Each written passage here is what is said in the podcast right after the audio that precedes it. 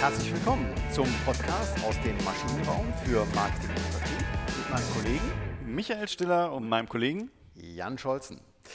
Vorneweg äh, nochmal einen herzlichen Dank an alle Zuhörerinnen und Zuhörer. Wir verzeichnen äh, ja, nahezu exponentielle Abonnentenzahlen. Das freut uns.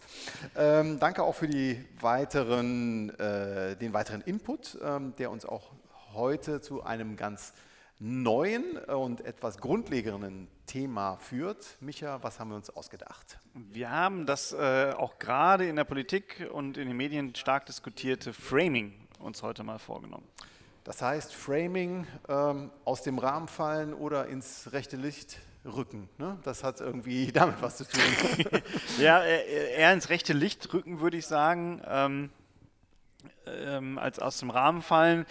Äh, vielleicht ganz kurz dazu, Framing, ähm, äh, wer Dennis kennt von, von 1 Live, äh, auch der hat ja mal Framing benutzt.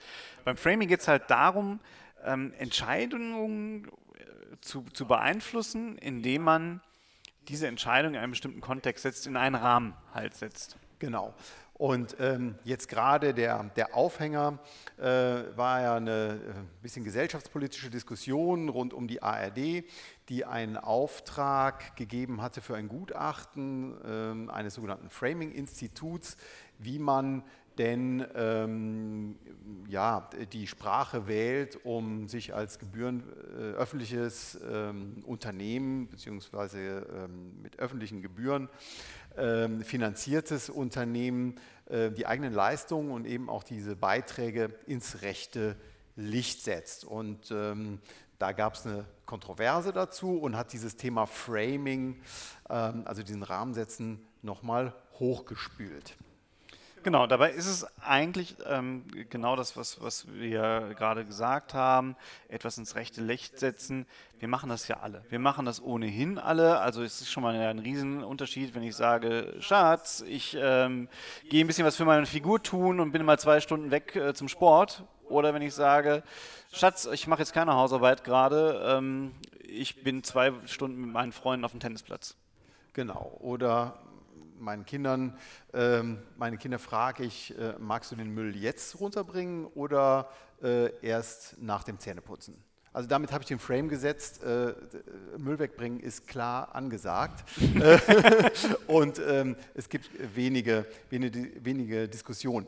Ähm, aber wir wollen nicht so auf die, auf die erziehungswissenschaftlichen Aspekte des Framings abheben, sondern mehr nochmal, wie können wir das denn als Unternehmen auch nutzen. Und ich glaube, es macht schon Sinn, dass wir hier nochmal etwas in die, in die Theorie äh, auch einsteigen. Also wir sehen ähm, es gibt dieses Phänomen des Framings, also dass man gezielt beeinflussen, kommunizieren kann und auch einen Rahmen setzen kann. Das äh, ist angefangen von einer Preisverhandlung, von einer Gehaltsverhandlung, ähm, äh, von einer ganz normalen Verhandlung, wie man sie mit Kolleginnen und Kollegen, mit Kunden, mit Lieferanten jeden Tag führen kann.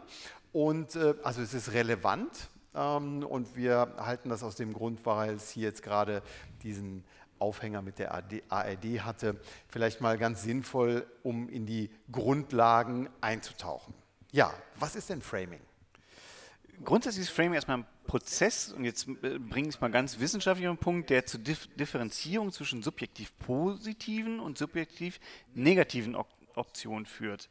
Das ist jetzt super abstrakt. Ähm, wir haben es da vielleicht wieder mit Jans Liebling, äh, Kahnemann und Tversky. Ähm, Lieblingen, die, musst du sagen, das sind zwei. Ne? Äh, Habe ich, das, hab ich das EN verschluckt ähm, mit den Lieblingen, Kahnemann und Tversky, genau. Ähm, da kann man es vielleicht mal ganz gut mit auf den Punkt bringen. Die haben nämlich ein kleines Experiment mal gemacht und die haben Leute gefragt, und ich zitiere jetzt so halb, äh, stellen Sie sich bitte vor, die USA bereiten sich auf den Ausbruch einer Erkrankung vor, die unbehandelt 600 Menschen töten wird. Zwei alternative Programme zur Bekämpfung der Krankheit wurden vorgeschlagen. Durch Programm A würden wir 200 Personen retten können. Bei Programm B gäbe es eine ein Drittel Wahrscheinlichkeit, dass alle 600 Menschen gerettet werden und eine zwei Drittel Wahrscheinlichkeit, dass niemand gerettet wird. Welches der beiden Programme bevorzugen Sie? Können Sie jetzt mal für sich entscheiden? Was würden Sie jetzt machen? Also nochmal, ich fasse nochmal zusammen. Es werden entweder ähm, durch Programm A 200 Personen auf jeden Fall gerettet und bei Programm B gäbe es immerhin eine ein Drittel Wahrscheinlichkeit, 33,3 Prozent, dass alle 600 gerettet werden und eine zwei Drittel Wahrscheinlichkeit, dass niemand gerettet wird. Also sichere Alternative, 200 safe oder zocken, alle tot ähm, oder ähm, ein Drittel Wahrscheinlichkeit, alle gerettet. Genau. Was passiert ist, in dem Fall nehmen, ich glaube, 72 Prozent haben sich dafür entschieden, letztendlich die sichere Variante zu nehmen und zu sagen, wir retten alle 200 und das muss man ganz klar sagen, obwohl der Erwartungswert, und wir, wir sind ja vom Homo economicus getrieben, der Erwartungswert ist bei beiden Alternativen gleich, es werden nach Erwartung immer 200 Leute gerettet, ähm, trotzdem das eindeutige Votum für Programm A. Genau. Also der Erwartungswert, wenn man rational handeln würde, wäre es egal, invariant sagt man. Es wäre äh, Alternative A wäre genauso gut oder genauso schlecht wie Variante B. Und äh, ja, jetzt wird es spannend. Ne? Das war sozusagen der Rettungsframe, der positive Frame, der gesetzt wurde. Jetzt wurde aber auch noch der Sterbeframe, also der negative Frame in diesem äh, Experiment aufgezogen. Genau, und es kam nämlich dazu, dass sie einfach nur gesagt haben, wir, wir ändern jetzt den Blickwinkel in diesem Experiment. Und äh, in einer zweiten äh, Probegruppe ging es darum, dass ähm, durch ein Programm C 400 Menschen sterben würden. Bei einem Programm D gäbe es aber eine ein Drittel Wahrscheinlichkeit, dass niemand stirbt und eine zwei Wahrscheinlichkeit, dass 600 Menschen sterben werden. Das Gleiche, man merkt es ja gleich, es sind die gleichen Varianten. Sie können sich überlegen, welche hätten Sie jetzt genommen. Ne? Es werden 400 Menschen sicher sterben oder ein Drittel Wahrscheinlichkeit, niemand stirbt und zwei Drittel Wahrscheinlichkeit, alle sterben, alle 600 Menschen sterben. Genau. Also Programm A, B, C, D haben alle den gleichen Erwartungswert, nämlich 400 Personen sterben, 200 kommen durch. Genau. Ähm, immerhin, ne, wenn man gar nichts tun würde, wären ja alle tot. Das ist der, äh, die Ausgangssituation. Und was jetzt eben hier so interessant ist, dass bei diesem negativen Frame die meisten Befragten anders als vorher sich entscheiden. Genau, die Wahrscheinlichkeiten haben sich komplett rumgedreht. In dem Fall, in diesem negativen Frame, man spricht auch vom Loss Frame aus dem, aus dem Englischen heraus, ähm, ist es so, dass die meisten sich für die unsichere Variante entscheiden, einfach weil sie sagen, okay, wenn es jetzt echt doof ist, der ganze Kontext, in dem ich mich bewege, dann nehme ich lieber das Unsichere, vielleicht wird es dann nicht ganz so doof, als wenn ich sicher doof nehme. Also um das immer ganz platt zu sagen. Ja, genau. Und äh, die Frames, die gesetzt wurden, also der Gain Frame, Rettung und der Loss Frame, Sterben. Sterben. Mhm. Allein das hat dazu, dazu geführt, dass sich die Präferenzen dieser beiden umgekehrt haben, also der beiden Varianten, obwohl alle Varianten am Ende des Tages das gleiche aussagen. Ja, interessante Sache. Also das Thema Emotion, Bauchgefühl spielt doch eine Rolle. Es handelt sich hierbei im Vertrieb, im Marketing tatsächlich um, um die spannenden, um die Grautöne ähm, unseres Entscheidungsverhaltens. Ähm, es ist eben nicht das Datenblatt, was am Ende des Tages entscheidet, sondern ja. ähm, äh, da gibt es noch was dazwischen und ich kann es selber gezielt beeinflussend auch ähm, steuern. Ja, was heißt denn dann am Ende des Tages das Ganze, dieses schöne kleine Beispiel für mich als Unternehmer, als Werbetreibender, als je, derjenige, der ich meine Leistung, von denen ich persönlich sehr gut überzeugt bin, an den Mann bringen will. Das ist ja das Faszinierende. Das hat ja, also die, die, die Erkenntnisse aus diesem Experiment die ziehen sich ja wirklich in alle Bereiche des Wirtschaftslebens rein. Also ob ich jetzt über Preisverhandlungen nachdenke, wie du schon gesagt hast, über Werbung, über Marke, über Selbstdarstellung auch in, in, der, in der Karriere.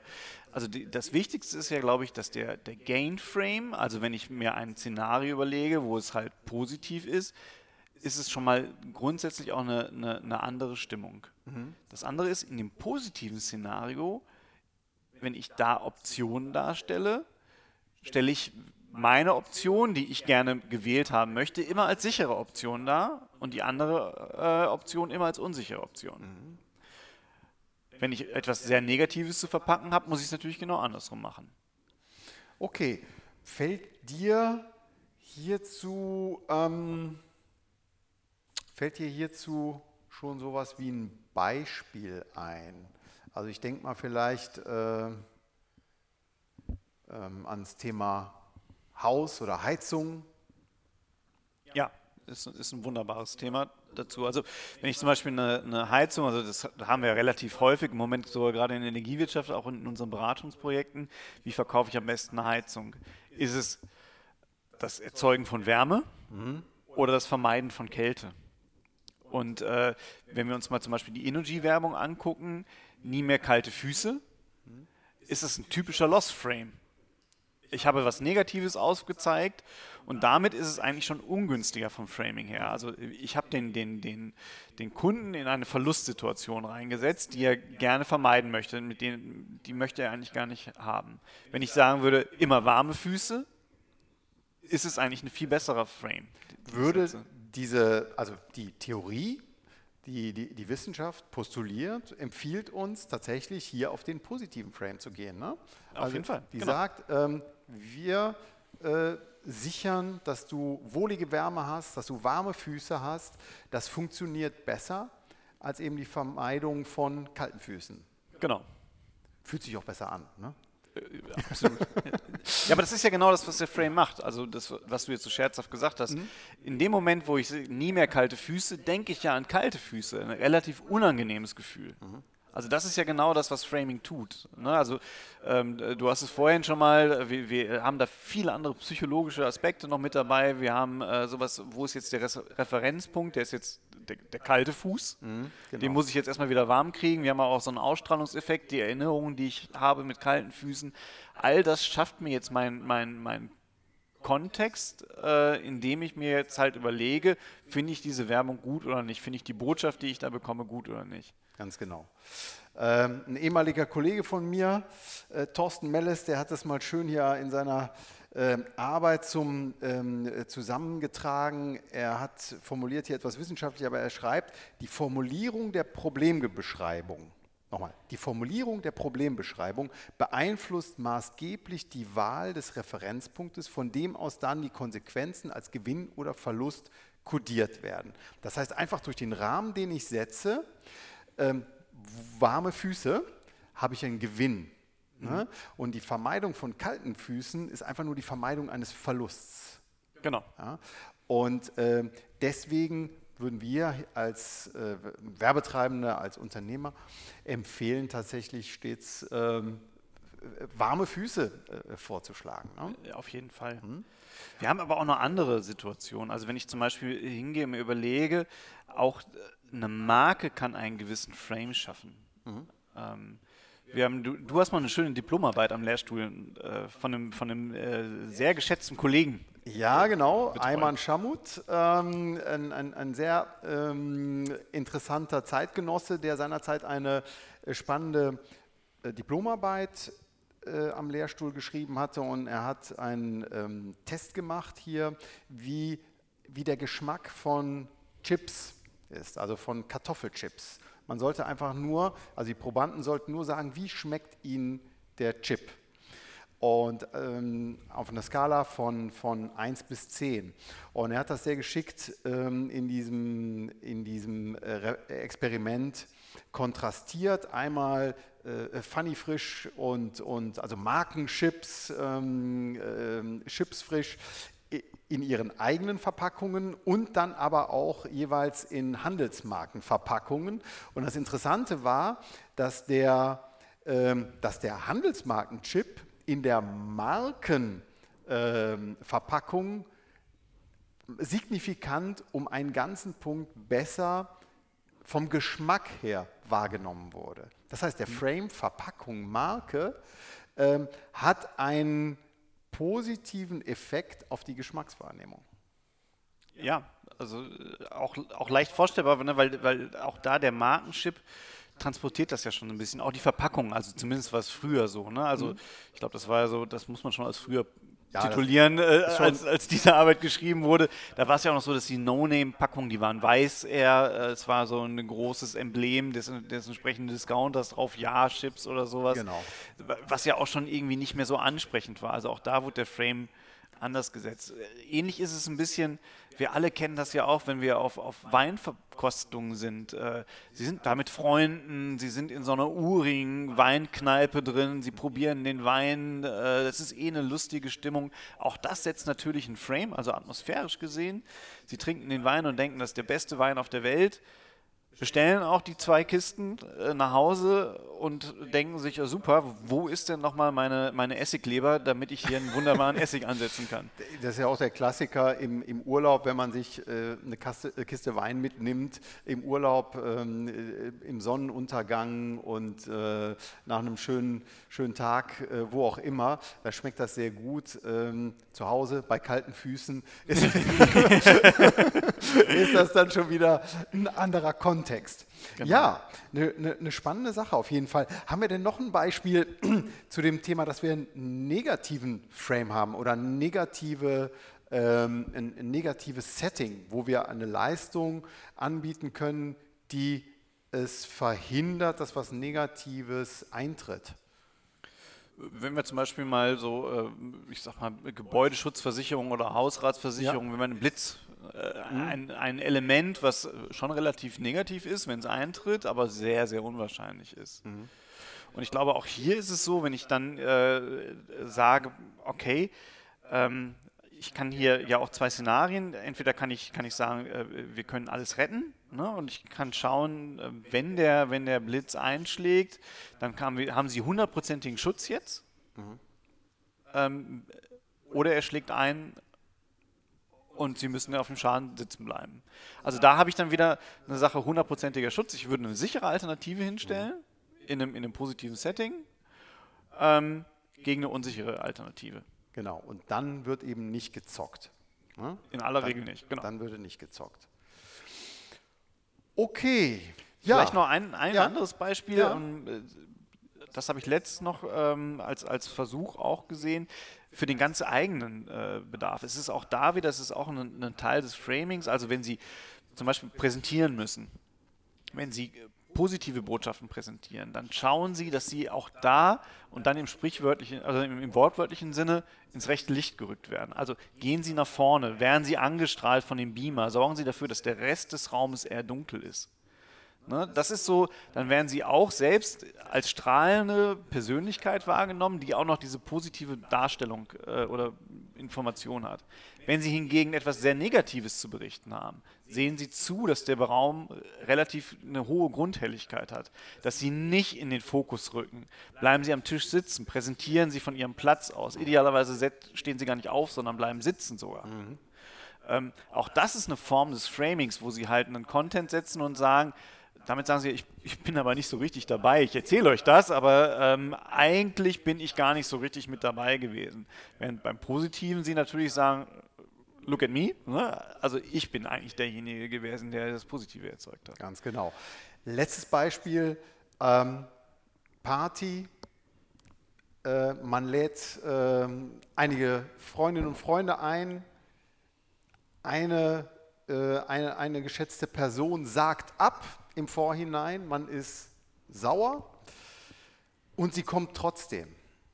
Wie freut man sich darüber, dass jemand, man, mit dem man überhaupt nicht gerechnet hat, plötzlich kommt, also den Frame gesetzt, Verlust, ich komme nicht und hat, sich, hat dann quasi die Erwartung übertroffen. Nichts anderes ist das ja. Das Gegenteil, jemand sagt zu, also man rechnet fest damit und derjenige kommt nicht. Ein großer Verlust, man ist doppelt so enttäuscht.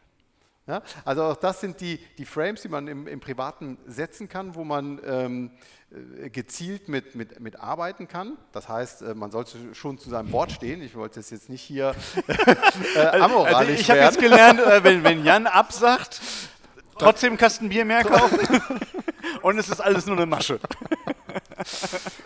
ja, ich denke, wir sind im Großen und Ganzen ähm, bei diesem doch es, es, kann noch sehr komplex, äh, deutlich komplexer werden, das Thema. Ja. Ähm, und es gibt auch noch viele ähm, Querverweise zu anderen ähm, Ausschnitten aus der sogenannten Prospect Theory. Ähm, kommen wir ein andermal dazu, aber zum Thema Framing, denke ich, ist es gesagt und äh, was gesagt werden sollte. Und wir haben hoffentlich auch unsere äh, Zuhörerinnen und Hörer hier ein bisschen ähm, ins rechte Licht rücken können. Ja, vielleicht fassen wir es nochmal ganz kurz zusammen, mhm. dass wir sagen, also wir haben, wir können einen positiven Frame haben, einen sogenannten Gain Frame, oder wir können einen negativen Frame haben, Loss Frame.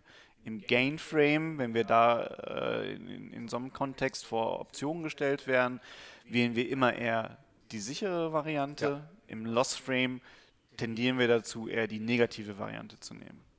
Genau. Und grundsätzlich als Unternehmen stelle ich natürlich meine Stärken und meine, die Sicherheit in den Vordergrund, um äh, den idealerweise auch in einem negativen Kontext äh, eben positiv am Ende des Tages rauszukommen. Genau. Gut. Dann vielleicht noch eine Ankündigung. Wir sind kurz davor, äh, unseren Podcast nicht nur im Dialog, sondern im Trialog zu führen. ähm, wir werden nämlich, wir freuen uns da schon wie Bolle drauf, wie ich immer so gerne sage, unseren ersten äh, Gastredner mit dabei zu haben. Ganz genau. In der nächsten Woche ähm, haben wir Christian Reimann ähm, an Bord. Er hat schon zugesagt. Also ich hoffe, dass er hier diesen Frame auch dann hält. und, ähm, Aber wir würden uns unglaublich freuen, wenn er absagt und dann trotzdem, und dann trotzdem kommt. kommt. und noch mehr würden wir uns freuen, wenn er zusagt und tatsächlich auch kommt. Genau, und dann geht es nämlich tatsächlich um das Thema ähm, ähm, Online-Optimierung, es geht um Realtime-Marktforschung, wie kann ich ähm, Websites, die äh, verkaufsunterstützend sein sollen, wie kann ich die optimal aufsetzen. Das klassische Thema A-B-Testing haben wir dabei, äh, das in einer zeitgemäßen Form. Ich freue mich hier, einen wirklich einen innovativen Kopf, äh, ähm, dass wir den gewonnen haben, ähm, hier Rede und Antwort zu stehen und ja, empfehlen Sie uns weiter und schalten Sie ein wenn es wieder heißt, herzlich willkommen aus dem Maschinenraum für Marketing und Vertrieb. Vielen Dank fürs Zuhören und bis zum nächsten Mal. Tschüss. Tschüss.